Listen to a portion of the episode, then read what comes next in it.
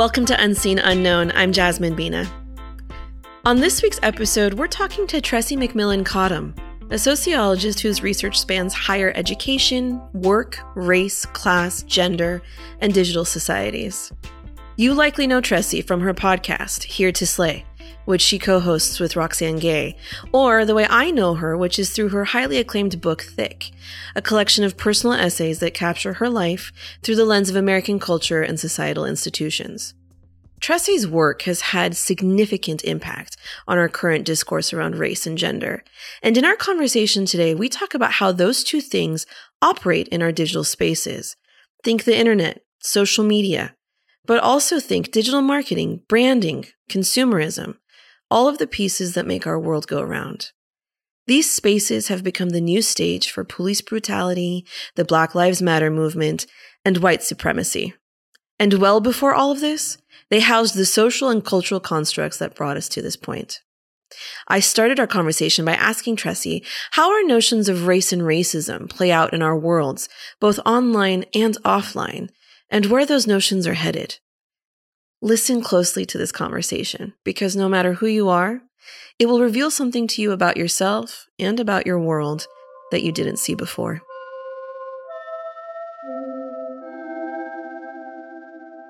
There are parts of the covert and overt patterns of racism that the internet, especially platforms, are really good at exploiting and uncovering that also operate in the quote unquote real world, but they're just more difficult to see and then the reverse is also true.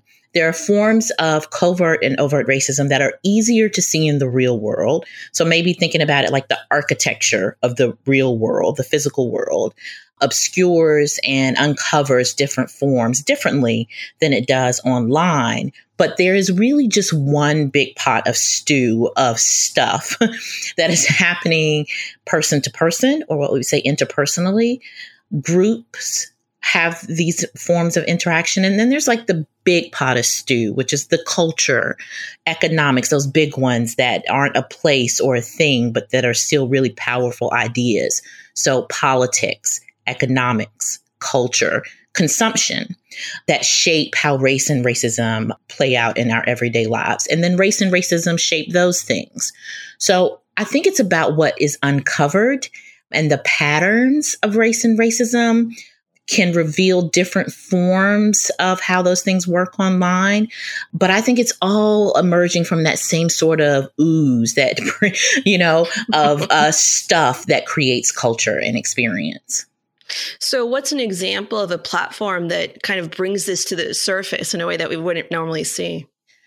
I can think of like two examples, and I'm absolutely borrowing some work from one of my uh, recently graduated graduate students. So, a big shout out to uh, Tabitha Loker, who did a wonderful thesis about humor, irony, and racism on the streaming gaming platform Twitch. And we were able to think through how something about how Twitch is designed or the architecture of that platform shapes different kinds of racism and what we would call race talk or the way that we talk about race in everyday life, even when we ostensibly are not talking about race. So, for example, we know that when we say that, oh, we don't go to that side of town, we know what that means, right? and we may not overtly say that that is about race, but it is a certain way of talking about race.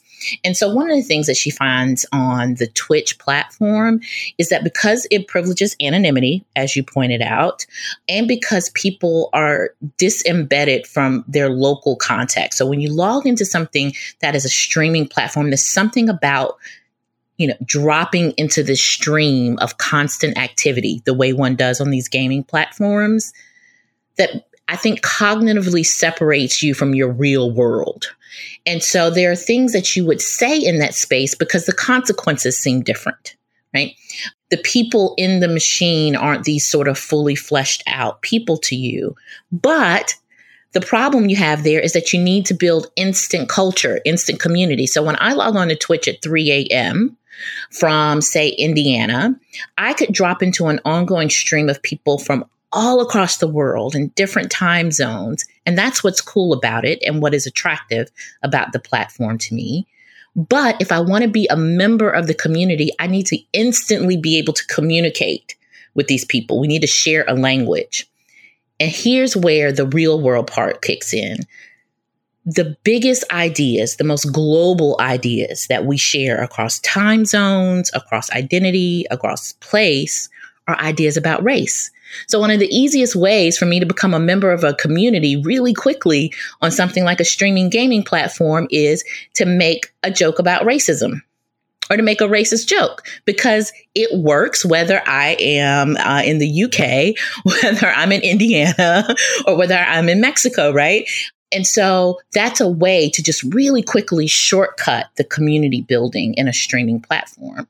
Another example is a platform that I use a lot, which is Twitter, where it's actually a little harder to do. So you see more covert forms of racism and more implicit forms, I think, of racism on those platforms, which is why I think there's been such a coordinated conversation and pushback against trolling, against these coordinated misinformation campaigns that so often use race and racism as part of their attacks on people. Because on Twitter, we aren't dropping out of a stream and into an ongoing stream. You see sort of the same accounts over time. You develop a language that doesn't need to rely so heavily on overt ideas of race and racism for you to be in a community. So when somebody drops in and suddenly starts, you know, uh, race bombing the conversation, it's a norm violation and people can feel a certain way about that. So it's the same behaviors, but something that would instantly build community on Twitch actually undermines community on Twitter, but they're both pulling from the same ideas, which are what are the acceptable ways to talk about race and racism in certain places? Right. You know, and there are also visuals or memes that I think mm-hmm. you, you, you kind of have to dig a little bit to understand that even though they get wildly popular, they are reinforcing racist beliefs. Mm-hmm. And as you were talking, it made me think of, do you remember that meme? I think it was last year where it's like Bill Gates and Mark Zuckerberg, and they're in a picture together, and it's like hundred and whatever billion dollars in one picture, and not a Gucci belt in sight. You know, not a, uh, not a flashy. You know what, right. I'm talking about? yeah. Yes, yeah. You've talked about something along these lines in the past about consumption, luxury. Mm-hmm you know, wearing, displaying, and how how does a meme like this, if we had to mm-hmm. decode this, what is it really telling us? And decoding is the exact right word. So Stuart Hall is this famous cultural historian of race and racism, and he had this idea that the way that racism perpetuates itself in a contemporary society is through the way we can encode messages in our everyday discourse so that for you to get it's like getting the joke right? That which is mm-hmm. exactly it. So a joke and a meme is a really good example of this because it only works if the people who are sending the meme and the people who are receiving the meme share the same understanding about the symbols in the meme right? So I could, you could send that same thing about Bill Gates and a Gucci belt, um, you know, to uh, someone in Korea, and they would be like, I don't get the joke because consumption and status work very differently there. There's no, there's no race attached to the idea of status symbols in other cultures. In the U.S., race is encoded so deeply in our ideas about class and the right way to consume things that for that meme to work, we both have to share the idea that, oh, poor people of color buy things wrong, right? They spend too much money on luxury consumer goods.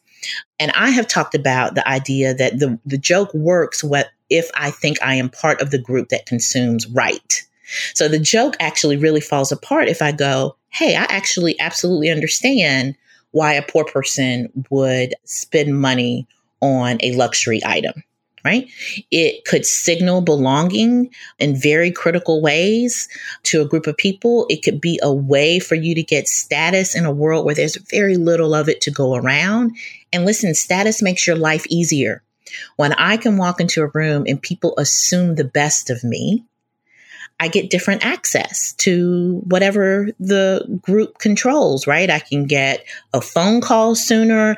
I could get the clerk to respond to me in a different way. I could get a teacher to speak to me differently. So I can actually think of a really good reason why a poor person could have the Gucci belt. But if I can't think of that reason, then the meme is funny Right. Um, so, yeah, memes tap into our shared understanding about race and also class and gender, I might add, and sexuality and um, heteronormativity. If the joke lands, it has to be because I share your ideas about the symbols in that meme. And if it doesn't land, here's the wonderful thing about memes. We can always say, oh, well, they don't matter. They're so low, you know, there's such low hanging fruit, right? No one's hurt when we share a meme, but the ideas that make the meme work actually do hurt people. Yeah. What was surprising to me about this one too is it was so widely shared. Mm-hmm. I wonder if half of those people realized that mm-hmm. it was resonating with them because of the racist mm-hmm. beliefs that mm-hmm. they had adopted let's keep talking about visuals and images here. And mm-hmm. I remember you, you, I think you wrote someplace that visuals can be hard for a sociologist because you have to break them down. yeah, they can. Um, but you know, visuals have been a big part of the the mm-hmm. social discussion right now. Visuals of black men being killed by white police mm-hmm. or black women being killed by white police or images of people who were murdered but back when they were at their graduation or with their family mm-hmm, mm-hmm. and the thing about these images you know as we contemplate them is that you have an immediate emotional response they're easy to share they compel you to do something in the short term but mm-hmm. Is it shortcutting something i mean is it mm-hmm. kind of allowing us to skip some sort of mm-hmm. larger moral process? I think so. So the thing about images, you know, when television was invented and became a widely available technology, you know, there was all this fear about whether or not, truly, whether or not human beings were capable of processing images in this way, that it would sort of reprogram our relationship to reality. Now, that may have been overstated, but I think one of the things that we are really grappling with in the last few years is it may not have been as overstated as we'd like to believe. Images work because they do seem to have a direct path to our emotions in a way that text does not. You can escape into text, but you have to work at it, right? You have to sit down with a book. You have to engage in the stories. You have to adopt the premise of the text. And so you have to sort of buy into it. And visual images shortcut the buy in. You're in that world, whether you elected to be there or not, right? That's why they are so powerful. It can play on your emotions without you being consciously aware of the fact that that is happening. And this is what I think we lose in the process. And there is a lot of social science actually to this that people develop greater capacity for empathy through reading than they do through visual images. And we think that might be because you have to be consciously engaged with what you are interacting with when you are reading the text, whereas images work on us in a passive way and therefore don't ask much of us. And so once the image stops, your empathy stops. So then what's the feedback loop? It sets up a set of incentives, kind of like the way Facebook, you know, reaction uh, emojis do, which is you start to crave how many likes you get, right? On Facebook, which shaped us for Instagram, which made us ready for TikTok, where it's all about the audience feedback.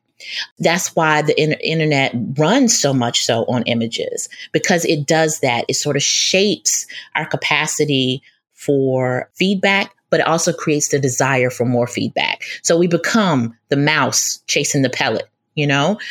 And so we never stop to think about it because when, once the image is gone, the emotion ends. And so the risk of that is what has to happen in the case of police violence and the images of it, for example, is that for us to stay in a place of empathy, people have to keep being abused by the police. Oh right? We need yeah. another image. We need another image. We need another image. We need for people to care. That's the catch 22. And what I think a lot of really brilliant activists um, have pointed out the limits of the empathy of video images of police brutality. It's very narrow and doesn't develop the capacity for sustained change. Yeah. We've spoken on this podcast before about how we're, we're, so limited in our in terms of empathy anyways mm-hmm. we, we have a hard time empathizing with the group but we can empathize with the individual you know we can hear about causes for entire nations or displaced people but it won't compel us as much as like an image of a little girl let's say who's mm-hmm. starving someplace oh yeah And it brings up this other point too. It, tell me if you agree. I feel like sometimes when you see these images, the reaction for some people is to like distance themselves mm-hmm. from being part of that system. And it makes me think of the Karen meme that's mm-hmm. just going around everywhere. The idea that Karen can be so neatly packaged and she's mm-hmm. just this other and we're not complicit. We didn't create her. Mm-hmm. We're not a part of that. I'm not a Karen. Yeah. yeah. Exactly it, it feels like by identifying her, by naming her, by putting parameters around her, by giving her a certain haircut and putting her in a grocery store, like it's so clear that she's not us. Mm-hmm. But it actually has, it, it, it, erodes our potential to really understand our role in all of this, mm-hmm. I think.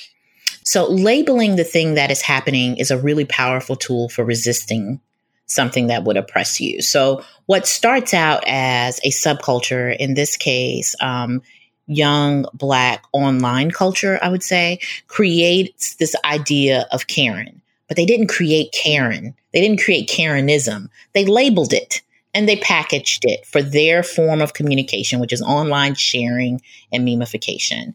The flip becomes when we start to focus on the signifier or the package or the idea of Karen and we stop critiquing what made Karen and, and who is Karen.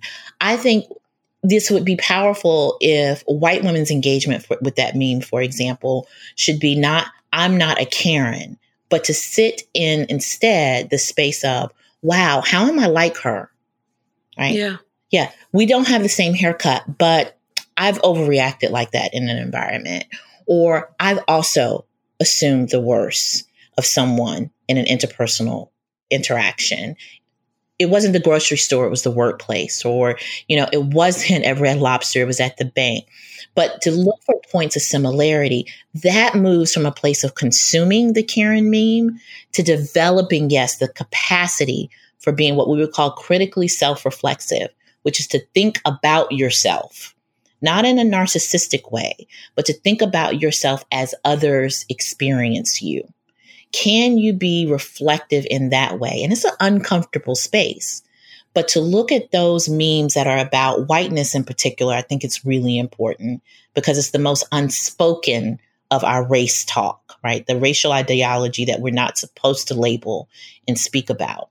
But to think about how you're similar, not to distance yourself. Because here's the thing Karens don't fall out of the sky. They're not anomalies. They came from somewhere. And if in a culture that is as racially segregated as ours is, very few white people, for example, have non white friends. We know this statistically. So if Black people are experiencing Karens with the frequency that we can now document, then some white person somewhere knows a Karen. I mean, that's just statistically the, the, probable case, right? So I will often say to people who immediately jump up and they go, Oh God, no, that's not me. That would never be me. And I go, Well, you must know someone like this you've you've you must have seen this somewhere and the real space of moving from consuming what I would call the racist signifiers, which can make you feel good in a moment, like, oh, I'm not her. Oh, good for me, right? And moving instead to a place of, mm, is this good for anybody for this kind of thing to exist? It's to sit in the moment and reflect on whether or not anything about that meme is similar to you instead of moving so quickly to the ways that you are different from it. This work of being self reflexive and seeing how you connect. Mm-hmm. Can that happen online or does it need to, by definition, happen offline? Uh, that's a really good question. Um, I am almost sure that I am like professionally obligated to say that it can happen but whether or not I think, okay, so I think in the internet we have, it is difficult for it to happen online. But the internet we have is not the only internet that can be, right? There was a way for us to do digitally mediated or the internet connections that is not the the form of like platform capture that we have right now. So there's a way for us to have, you know, these dense forms of internet based connections that are not monetized, for example, right? Or that are not captured in an app or on a social media platform where I think those types of authentic spaces could be created in the internet that we have that monetizes attention, that actually shrinks the size of your world. So, one of the perverse things that platforms have done to the internet is that they've taken connections that were supposed to make your world bigger, but through marketing and targeted advertising, actually makes your actual world smaller. So you have 50,000 friends, you know, quote unquote friends, but based on those 50,000 friends, the platform now delivers to you a smaller and smaller sliver of the culture because it will only give you the things you like. Right. right. So that's the perverse relationship. So in that space, it's really hard to become self reflexive because you never spark against anyone else, right? You never have that moment of friction that is necessary for that space to open up. So it is possible on a version of the internet. It's really tough with the internet that we have. Right. Now, when you're talking about the fact that the way these platforms are monetized and the fact that the algorithm essentially shows you more of what you want to see, even though let's say the people you're connected to is like a fair cross section. Mm-hmm. Exactly. Right. How does this start to shift power and resources mm-hmm. and attention capital in certain ways along race or gender or a- any parameter? Like, how does it start to pool all of that? Hmm. When what we pay attention to becomes as segregated as where we live, the powers accrue the same way online as they do offline which is that we narrow the pool of voices that are considered legitimate we start to attach a value to them, whether that's attention or money. What's starting to happen online is that those two are starting to converge. It's both attention and money. That's what I think influencer culture is. Uh, con- the consumer power of online purchasing does to us by turning so many of our interactions into exchanges. So we attach a value to a smaller pool of quote unquote legitimate or desirable voices, the targeted groups, the high quality groups of users. You know, we've got affinity groups. We have all this wonderful language for it that really boils down to we are recreating the offline status hierarchy of race online. And once that codifies, right, then all of the new forms of quote unquote disruptive technologies really have to replicate that to disrupt. And so the disruption cycle just sort of accelerates the accrual of resources to a smaller group of people, whether again that's attention or their value to marketers or um, those who invest and uh, sell goods online. The way you're describing it, it sounds like it does it even more efficiently yes. it might happen. Yes, in, it does. life. Uh, Ruha yeah. Benjamin um, is a wonderful social scientist, and she has this wonderful book about race and technology, where she makes the point about that what rate that what technology promised was this disruption of the cycle of racism because it would open up the space for minority groups to basically flatten the power differential of size. Right. So one of the problems that a minority group has is that they're fewer of us, right? Numbers matter. and what the internet was doing was supposed to do is connect those smaller groups to other smaller groups and sort of level, right, the asymmetry of numbers online. Instead, because the way platform capture works and advertising models have driven the shape of the internet, it speeds up the process of hardening the lines of race online. Yeah, it just speeds up the cycle because it becomes so much easier to co opt those minority voices, sort of whitewash them very quickly, attach them to the more desirable accounts or brands or ideas and make them valuable. And technology has just speed has just sped all of that up. This is where I think it gets really interesting. And you're talking about we're talking about resources and attention capital. I don't know that it, there's a place where you can see it more clearly than in the beauty space. Oh, yes. And you can't talk about beauty without talking about Instagram. It's basically where mm-hmm. beauty brands and lifestyle brands are born, mm-hmm. it's where they thrive. And Instagram is setting a lot of the norms for what counts is beauty. How what are some just obvious and not so obvious ways that Instagram has defined our current standard of beauty? Oh. Or maybe just amplified what was always there. Mm-hmm there was this, you know, very hopeful moment when the internet looked like a way to surface alternative versions of beauty and value and worth right? It was a place where you could find other people that not only maybe valued what you value, but more importantly, what we were all looking for was a place where we were valued. And that's really important for people who live in a majority culture where they are the minority because nothing you value is ever going to be thought of as inher- inherently valuable unless it's stripped from you. And that is, there's nothing more, um, you know, a better case of that than the case of beauty, which is minority or subcultures can come up with their own versions of what's beautiful. But at some point, you have to leave your subculture, if only to go to school, to go to work, right? To encounter the external world, where beauty is a very powerful form of capital, particularly for women who have to use, because of how patriarchy is set up, they have to use beauty to a certain extent to gain access to spaces, right? Where they can compete and develop themselves. And so the minute that we have to like trade on beauty, again, it becomes valuable. And that's what Instagram figured out that we love to look at beautiful things and we love to promote our own ideas of beauty, but we also like for people to pay attention to us. And when those things are in tension with each other, you will start to mimic each other or mimic the dominant form of the belief system, in this case, what is beautiful, so that you can get more attention. Right. It is again the attention economy of what will attract the eyes. And if there's a pre existing idea of what constitutes beautiful, or you know acceptable bodies then that becomes monetized on the platform. And the beauty industry has taken to instagram for obvious reasons. It gives them that visual story that again tends to short circuit our path to empathy right? That's why we like to think of our preferences for what we find beautiful as apolitical. Like oh no that's not politics. I just like what i like you know, I'm just hardwired to like blondes, right? I just Which is a lie. right. Such a lie. Everything that we have a quote unquote preference for, we are pulling from these big cultural ideas.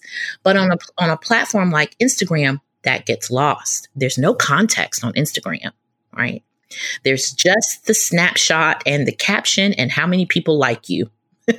There's no context for where the idea of blonde comes from, or blue eyes, or thinness, or height, or long legs, or big boobs.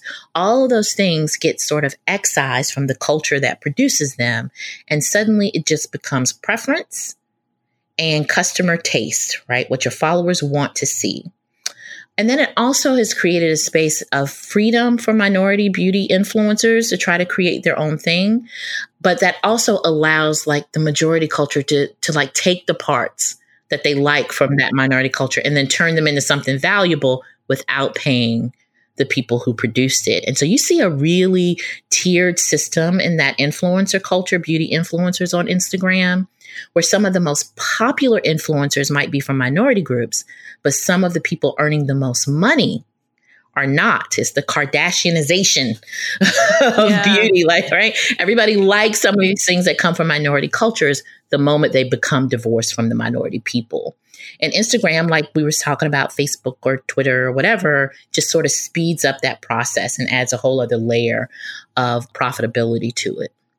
And in case anybody's confused, I came across a stat that said filtered photos are 21% more mm-hmm. likely to be viewed than unfiltered mm-hmm. and 45% more likely to receive comments. And you learn that super fast. Oh, yeah. When you get on the platform. Oh, yeah. And then there's the more obvious stuff too, um, you know, like you described, like the basic whitewashing of influencers mm-hmm. or even just simple things like uh, filters. Yes. That create a new standard beauty and all of them lighten your skin tone. That is correct it's Lightning creams. It's the digital version of Lightning creams, which is one of the number one best global beauty sellers.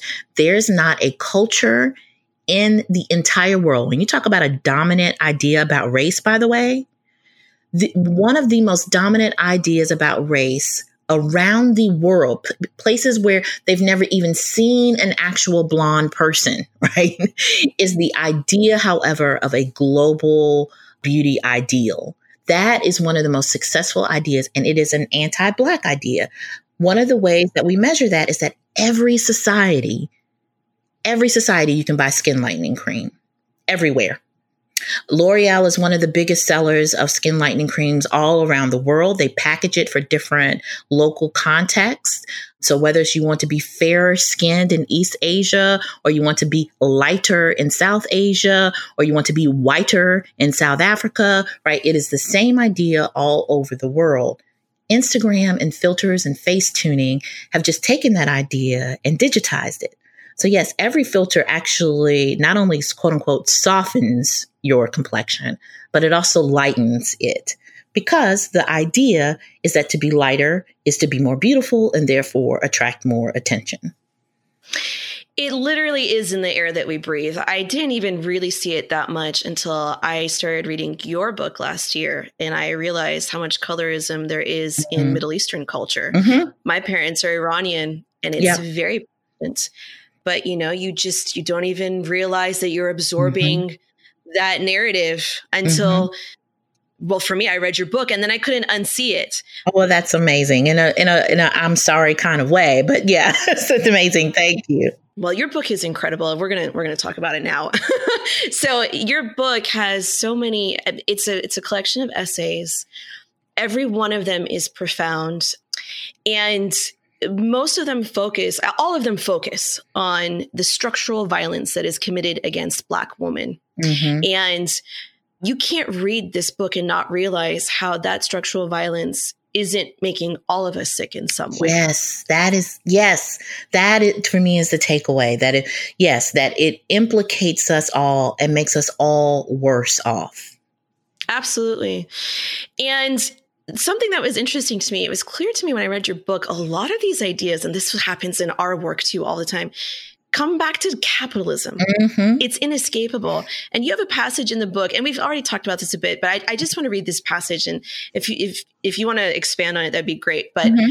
it's a long passage, so I'm going to read it. You say, our so called counter narratives about beauty and what they demand of us cannot be divorced from the fact that beauty is contingent upon capitalism.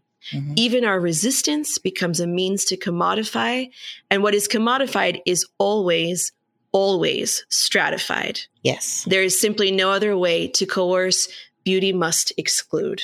Mm-hmm. Yeah. I, I, think I don't even know if you need to explain that. I feel like uh, any woman hearing that is going to feel mm-hmm. it. And I understand that this is from your perspective as a Black woman, where it's mm-hmm. extremely personal as well. Did you, it would be great if you could talk a little bit about what the context around this mm-hmm. was, yeah. what you really meant by this. Yeah, it is a, uh, you know, I was responding to several things. One was, you know, as a, a sort of publicly visible academic and sociologist, I often get these calls from brands who, um, especially over the last like two or three years, where there's a lot of um, cultural capital attached to the brand that, you know, quote unquote, gets it right, it being mm-hmm. diversity, inclusion, uh, or what have you. And so oftentimes a brand will reach out to me saying, Hey, we just want to strategize on this thing we're launching. You know, we want it to be inclusive. And they always list as the example, the ideal is the Dove beauty campaign, right? They want to do what Dove did with beauty, right? Which makes it sound like Dove got it right. Right. Oh, they didn't. no, exactly. They absolutely did not. And they're always so surprised when they get me on the call. I go, "Well, hey, I'll talk to you." I already know they're probably not going to like what ha- what the, what they uh, what I say, but I'll talk because I'll say to you, well, first of all, you're starting with an ideal that I think is actually fundamentally flawed. Like if you want to do the Dove Beauty campaign, that's not something I would encourage because the Dove Beauty campaign promotes this idea of everyone can be beautiful in a context where we know that is empirically untrue. the selling of the idea that we can individually overcome these big structural forces that absolutely do shape our lives may make us feel good in a moment, but kind of like the way visual images shortcut our empathy, right? It really obscures the reality of people's lives, particularly women's lives, where again, our value is still contingent upon whether or not we are viewed as physically acceptable as long as our value as human beings is conditioned on whether or not we are desirable to someone, then beauty will always be political. And when you make money on beauty, then you're dealing in the politics of that exclusion. And we have to deal with the fact that there are actual barriers to being included in that narrative that no amount of working out, eating well, shaping up, narrowing, lightening, or whatever is ever going to overcome. And until we accept that, till we get to a point that there are limits to what an individual can do, we are trapped in the very system that is abusing us for economic gain. And so, what I have argued is that there's a setting yourself free when you acknowledge that I can like myself and all of my imperfections, but that the political problem is not what I have done to myself. The political problem is what has been done to me. Why do I have to consume these ideas about myself to participate in the world? Why do I have to dress this way? Why do I have to perform a certain type of acceptability?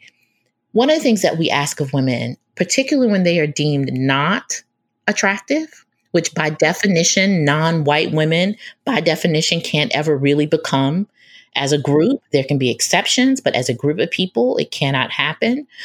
So, one of the things that happens when we stop accepting that that is the case is we can say, Oh, I can stop twisting myself into a, into a pretzel right? I can reject that. I can say I feel good about myself. That's just fine. But I can reject the idea that there's something I need to buy to make myself better. That's the economic piece. It's not easy. No, it, it is not. a lot of, of, of decoding and unbundling yes. the world outside of yourself. And it's different than what that Dove campaign was doing, which was saying, oh, if you're just confident, you're beautiful, which yes. puts the burden back on the woman. Yes. Like it's it it's a moral failing on your part. That's right. You can't be confident in this world. My God. They drop us into a whole world where from the moment you're born, you are shaped into a performance of desiring beauty and then blame us when we try to do it.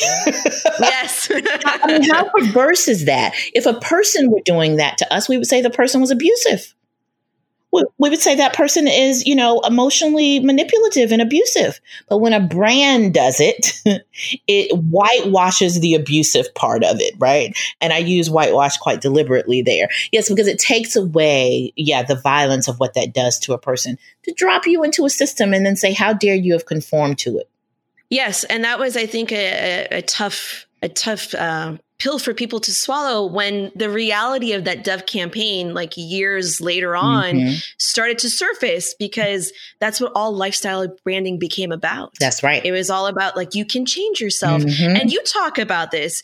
I don't think you, this quote I have here, I don't think it's from your book, but you had said in an interview somewhere that the lie we tell in our Western ideal of meritocracy is that there's something that those people can do to mm-hmm. themselves to fit in better. But the ultimate truth is that there's nothing that you can do. Mm-hmm.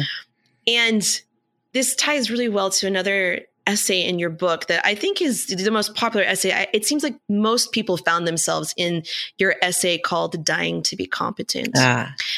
And that was an example of you did do all of the right things mm-hmm. and you still that's when you really saw mm-hmm. the lie. Even like like I said, you can try to unbundle yourself from it, but it's you you catch yourself in it all the time. I would love it if you could talk about that a little bit. Yeah, this is absolutely was coming from the sociological side of me and then the personal side of me. And it's the point where the two meet which is sociologically, we're trained to look at these big systems, right? And figure out how they work and who succeeds in them and who fails in them. As a person, however, who lives in a body that the system was not designed for, I had experienced that sociology very differently than the way we sometimes talk about it, which is from a distance, right? And with a certain amount of expertise is supposed to be separated from your personal experiences, etc. Well, as a black woman who is also a sociologist, there really isn't any such thing. And instead of saying that was a problem, I wanted to say no, but look how much sharper our understanding of the world is when we don't have that false divide. When I could speak about the fact that there was a system designed to deliver medical care to me, health care. I was pregnant and I was going through the healthcare system in a pregnant female body, which is already a very vulnerable position, by the way.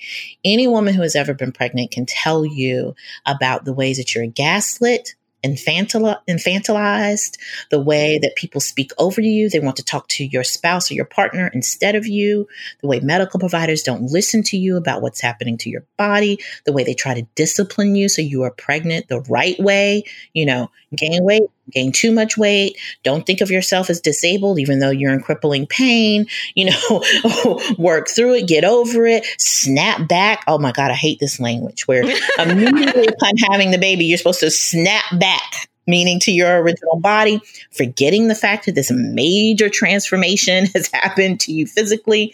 The healthcare system does that to every woman, but by design, it is structured to do that to some women more so than others. And I was one of those women. That there was an assumption of uh, competence that was afforded white middle class and upper class women in that healthcare system that was not afforded to me despite the fact that I was very much middle class, right? I have all of those external markers of competency. I was highly educated. I had degrees. I was married. I had the quote unquote good health insurance from a quote unquote good employer. But in the moment of interacting with the healthcare system, at every single step of the process, I was only granted access once I would concede that I had made a mistake, that I was incompetent, that I had misread my signs of labor, that I should not have been here, that I had done something wrong. And that's a broader critique on the very idea of meritocracy in our society. This idea that meritocracy are systems that are supposed to promote meritocracy. In my case, I used healthcare, but it's just as true of education, of work, of technology, of democracy, the criminal justice system, that there is an assumed subject that that system works for. Um, at the most basic level, it's the person who can read English because all the forms are in English. Yes. um, yes. Right? It's the person who can afford a representative, right? Whether that's a lawyer in a courtroom or an agent of some sort, right, that signals to people that you need to be, you know, treated in a certain way. But there's an assumed subject in all of these systems. And by design, system after system after system, it becomes clear that none of them are designed for me. I am always the exception, and that there's no amount of earning external validation and credentials and symbols that are going to overcome the fact that this is not structured for me. And to circle back to where our conversation started, that yeah, that's about me, but it's also about how what happens to me impacts what happens to other people. When the system is designed to make me vulnerable just to stay efficient, it's going to make a whole bunch of other people vulnerable too. Right?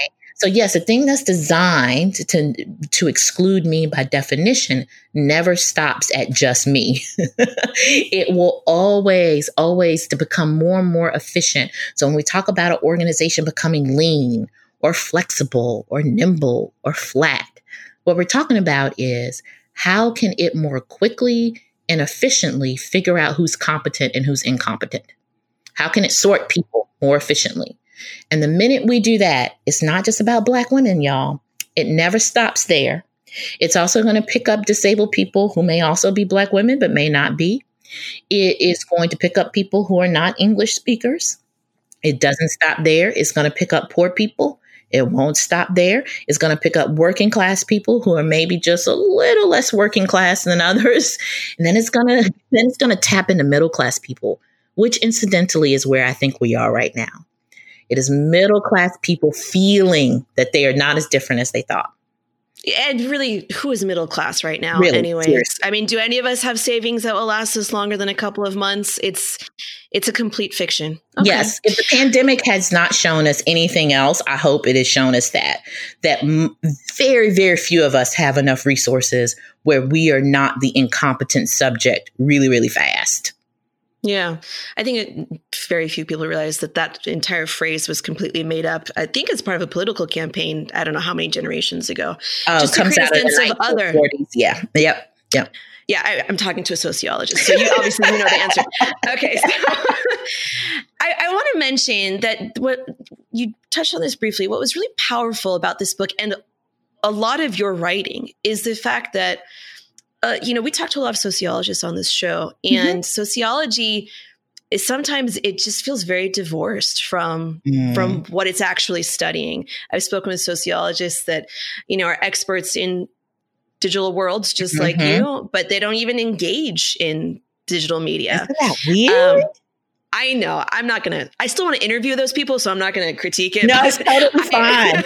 I, as a record, as a sociologist, I think that about my profession all the time. That's why it's actually really delightful for me to hear someone from outside the profession comment upon that, um, because I actually, and I'm in a place professionally where I'm thinking about that a lot. By the way, so yeah, no, I know it totally happens it feels like you're opening the door for other people in your position to start writing like this. Because if sociology, I don't know that what the ultimate goal is, if it's not to actually put a mirror up mm-hmm. to our mm-hmm. faces so that we, and, and affect change, right? Mm-hmm. And uh, because I don't know that we can trust our social systems or political systems or financial systems to make that change for us anymore. Mm-hmm. So, you know, I, I do feel like sociologists need other tools and that's what makes your writing so i think effective for a lot of people. That's why people see themselves in your book. Across the board people see themselves in your book. Thank you. So you have it seems a real opinion on the corporate side of all the mm-hmm. things that we're discussing here. I I don't think it's fair to ask you like, okay, so what's the answer? I, that's yeah. I don't know if that's fair. Well, thanks. But I appreciate it because we don't have we don't do answers like you know because nobody's ever gonna like my answer. My answer is like more of what we're doing now, and everybody's over it, right? Like, but yes, it's it's more protest, it's more pushing back, it's more naming mm-hmm. and shaming and organizing and being super uncomfortable far longer than we want to be uncomfortable. But yeah, but nobody likes those answers, which is fair. Yeah, well, but if you have the answers, I would like to hear them. You know, my, my question was going to be beyond these attempts, like forget diversity inclusion, that should be mm-hmm. table stakes. Forget like, you know, posting whatever and making sure your messaging is right.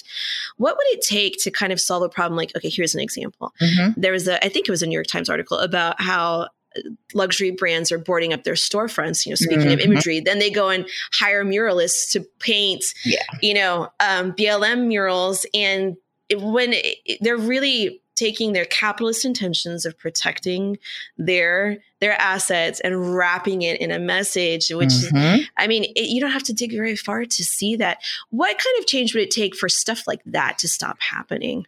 That is a big question but if, if you can answer we haven't learned anything from the I mean, just phenomenal success, not necessarily good success, but the phenomenal success of monetizing our attention in the attention economy, in the digital connected society, what I think we should have learned is that our attention is so valuable in a consumer society, maybe even more valuable than the things we actually buy, which seems perverse to us, which is why I think we haven't really taken to the idea that we will do these boycotts, right? Don't shop at, you know, Amazon Blackout Day. And, and literally, Amazon doesn't care right? Amazon was designed to be distributed enough that no disruption in any part of its market will affect the overall health of the company. That's the way globalization works. It was the whole point. But what does start to impact a company like, oh, I don't know, Facebook, who apparently this week is right shape, shaking in their boots over the last couple of weeks at the idea that advertisers are starting to pull out of, uh, or, you know, quote unquote boycotting, but they're not boycotting just uh, in money. What they're really saying is we will turn our attention away. And other people saying they will follow suit. I think our attention and what we um, will pay attention to is maybe more valuable than where we even spend our money because the way global capital works, the way we spend our money just doesn't disrupt the way it did 30, 40 years ago. And so, for that sort of crass performative capitalism where they quickly co opt the images of revolution while calling in private police forces to protect their $10 stuff um, in a store, probably the best thing we can do is uh, to deny them our attention uh, believe it or not, which would mean not taking the pictures of, oh, look at, you know, H&M got it right. Or, oh, look at this brand with this really cool ad about Black Lives Matter. Frankly, it shouldn't matter what Nike says about whether or not Black Lives Matter. Nike should be held account to taxation and democratic participation in keeping our society functioning. They should maybe not be looked. We probably shouldn't look to them for a consumer brand message. Now, we should hold them accountable for being for uh, being not being anti-black, but probably trying to seek out a message from them that is pro Black Lives Matter really isn't the right form of politics for our moment because it's too easy to perform it right? It's just far too easy to perform it and to obscure the way the business actually works. Um, and so I actually think so many of the young activists, by the way, totally get this. I think I was going to say that. Yeah, mm-hmm. I think they get it. They're the ones who have actually pushed my thinking on this and have shown that this works in community after community. Who I think needs to get this is frankly those of us who are maybe no longer considered young, okay, um, we might need to learn it. Uh, I think, you know, sort of like middle America, safely ensconced in sort of our own little social worlds, we need to learn that message. But I'm telling you, young people have got it. They're not anti consumption, but they do not look to consumption as their politics in the same kind of way that some of us were raised and socialized to do it. Um, so I think the right answer is to, you know, to deny these things our attention, to pay attention to the things you care about is the way I've, he- I've heard that said. And it sounds really simple until you realize if you ever track like your media diet or something and you realize you really have spent way more time uh, focusing on the things that you don't want to see reproduced and not nearly enough time promoting the things that you do want to see reproduced. And in an attention economy where so much lives and dies on what we pay attention to, we should probably pay attention to what we want. Yeah, it seems like our generation, for some reason, because we were we were born into this, we were the mm-hmm. first generation. We just don't understand the value of our attention, and we don't have a good grasp of of where we spend it. Mm-hmm. But I do feel like our children or the next generation, uh, you know, this young generation coming up really does understand oh, that. Man, do they ever? And with a quickness, I mean, which is, you know, this is the natural course of things. They're they are supposed to understand it better, but I marvel at the speed with which they can just sort through corporate lingo and language and branding and brand speak and I and signaling. I mean, they can just slice through it. The part where I think we can help is that we can maybe help give them some language around some of that, what we know about consumption and about politics. I do think we have maybe more experience with that, having seen the shift happen. But they absolutely have a speed with which they can analyze those things that we cannot top. And going back to Nike, so tell me if I was hearing this right. You feel like it is their job because this is where it gets thorny for some people. Mm-hmm. It is their job to be very political mm-hmm. with how they run their business and where their money goes and yeah. where they invest. Yes. Got it. My last question for you. I, I, I can't get away from the book, and it was something that I was thinking about the whole time that I was preparing for this interview. Mm-hmm. You have a collection of beautiful essays in there. I would what I kept wondering was what are the essays that weren't included? what an amazing question. I got to tell you, I don't think anybody's asked me that. I absolutely love that question. I, I was just, uh, wow. So I'm in a creative moment where I'm thinking about the next project. And so, because of that, revisited the development of the last book. And so I was thinking about that a lot. Um, I think we started with I don't know. I, think it started. I know I started with over hundred essays. There were some previously done. There were some that were kind of seeds of ideas, you know. But I started with a lot, and so it was more a process of um, integrating some ideas and and narrowing than it was broadening the scope. It really was for me about focus. Um, and when you do this type of collection, part of it was that the structure of the essays and how they spoke to each other was as much the message of the book as any one individual essay was that whether, you know, a reader realized it or not, I hope they came away at the end of having read them in their totality together as a conversation across the essays.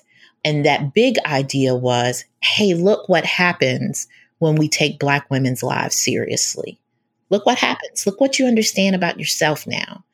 Look what look at how differently you, you're looking at the things you love look how how much better you can explain what you believe in like look at what happens when black women's humanity is really serious it doesn't exclude it actually includes in a way.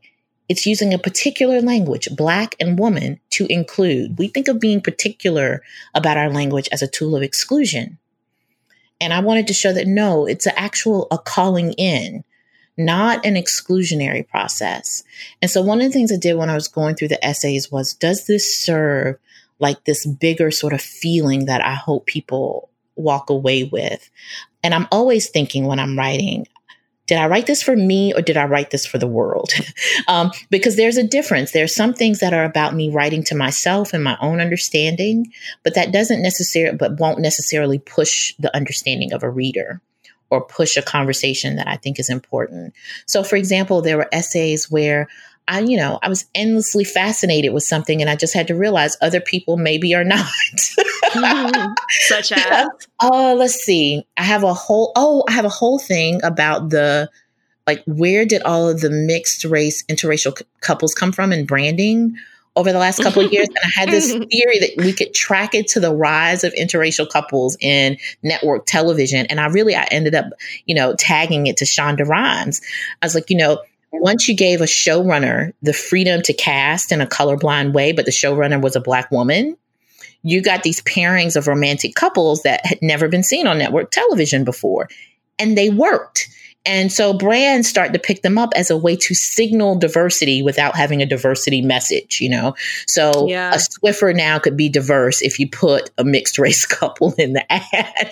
Uh, Cheerios was another good example. So I have, you know, I have what I call these, you know, diversions that I go down, but I thought, does it move forward a conversation or is it just something that I think is interesting? And so that's one of the ways that I decided. And uh, that's an example of one of the ones that didn't quite make the cut, but is no, but is, you know, is not any less fascinating to me for it. and I was very pleased to learn through one of your blog posts that you and I have something in common. We both have read a lot of Harlequin novels for some so reason many. oh my goodness, we should have said that in the introduction. We should have started there. Okay, so did you grow up with them or did you come to them later? No, I discovered them when I was an undergraduate at uh-huh. Berkeley and I didn't go home one summer because I I don't know, I was depressed yeah, and not yeah. talking to my parents and I was like, okay, I have to fill my summer with something right? and I there was a giant stack at the Salvation Army. That's exactly I where I would get them. Because for a dollar, they'll give you like a whole sack of them for like two dollars. Yeah, yes, yeah, yeah, yeah. Because they're so cheap. And there's so much, and you don't have to read too many to see the same patterns mm-hmm. emerge. And like, it was it's it's like eating junk food. You you feel yes. icky after reading them. But I need to know like where where are you zeroing in on this content? Why does it resonate with you? Oh, what a wonderful question. Um, I now attribute it to in part, I think I've just always been curious about like how other people live, right? And it was and nothing in a Harlequin book resonates with my actual life, right? There are no dukes or lords. Nobody's coming on a horse to save anybody where I'm from, right? So it was quite literally like like reading, I don't know, the cultural diary of people that I would never engage with in real life. It was actually a very long time before I realized all white people uh, did not come from a duke or lord and did not grow up on a horse farm in Wyoming with an attractive um, head of the family uh, who left a whole bunch of money uh, with uh, with you know in in the will there was uh, a requirement that you had to marry someone who would take care of the cows. Like i didn't know that that didn't actually happen in real life I was yeah. fascinated by the peek into, and I think what what I can now say it was is I was like fascinated with privilege, right? I'm fascinated with I was fascinated with inheritance because those are so mm-hmm. they just didn't operate that way in my world. And I actually, you know, I learned a whole language of class from them because so many of them borrow from like the, you know, the the British system of class, which is not how it works in America. So you get these like, you know, what titles were and how property worked and that women were always property. Mm-hmm. And I think it was a peek into trying to think about what gender meant and how gender yes. worked. Talk mm-hmm. about a beauty economy, right? The entire Harlequin world is built. There's not an ugly woman in Harlequin. There isn't a single one who doesn't have flaxen hair that blows in the wind and, you know, eats all she wants and never gains weight. And she's always desirable. Yeah. And so that fiction and ideology was just endlessly fascinating. And then there was also, you know, just a little taboo breaking. I knew I wasn't supposed to be reading them. and that part's always a little fun.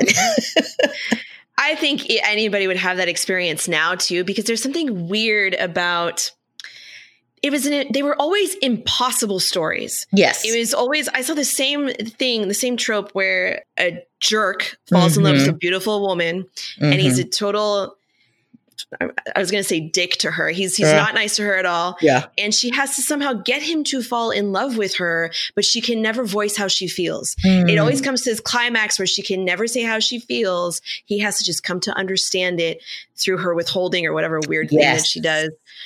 Um, which is also thematically, I don't watch too many Hallmark films, but I know you also have an interest oh, in yes. Hallmark films. I've too. watched them all for you. You don't need to watch them. it's totally fine.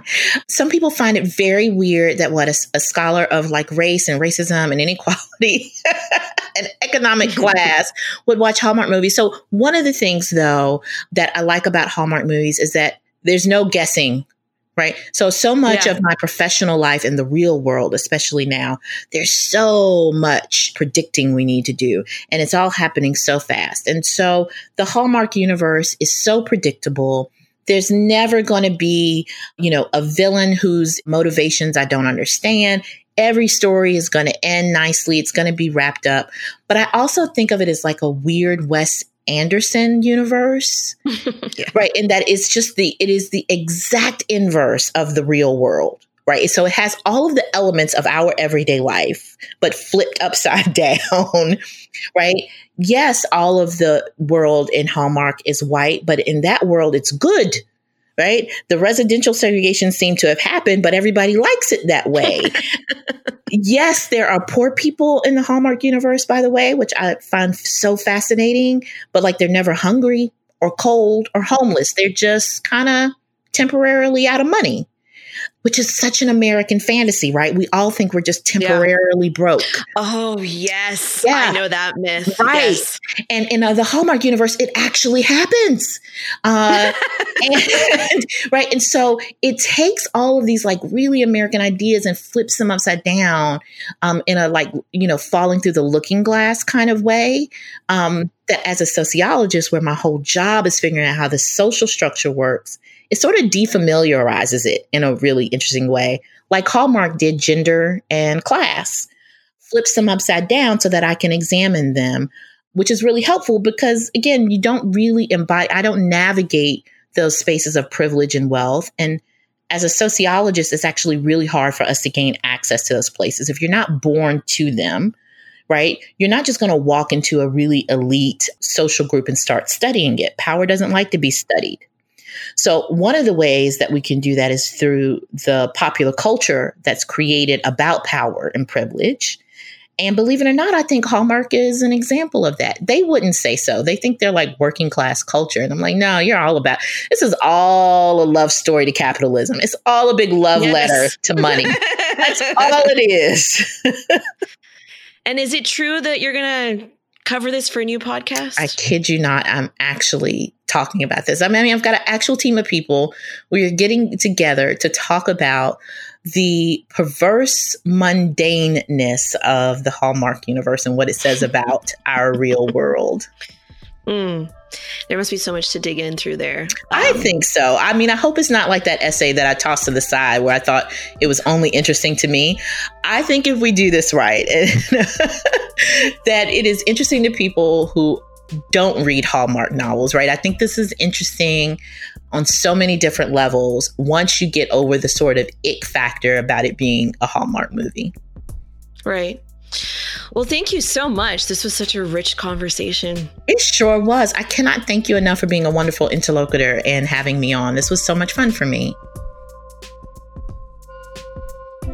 Thank you so much for listening to this episode of Unseen Unknown. Our family of listeners is growing fast, and we appreciate each and every one of you that's coming along for the ride, asking questions of the world, and having big conversations with us. Come join us online too. You can find me at Triple Jas on Twitter and Instagram. That's T R I P L E J A S.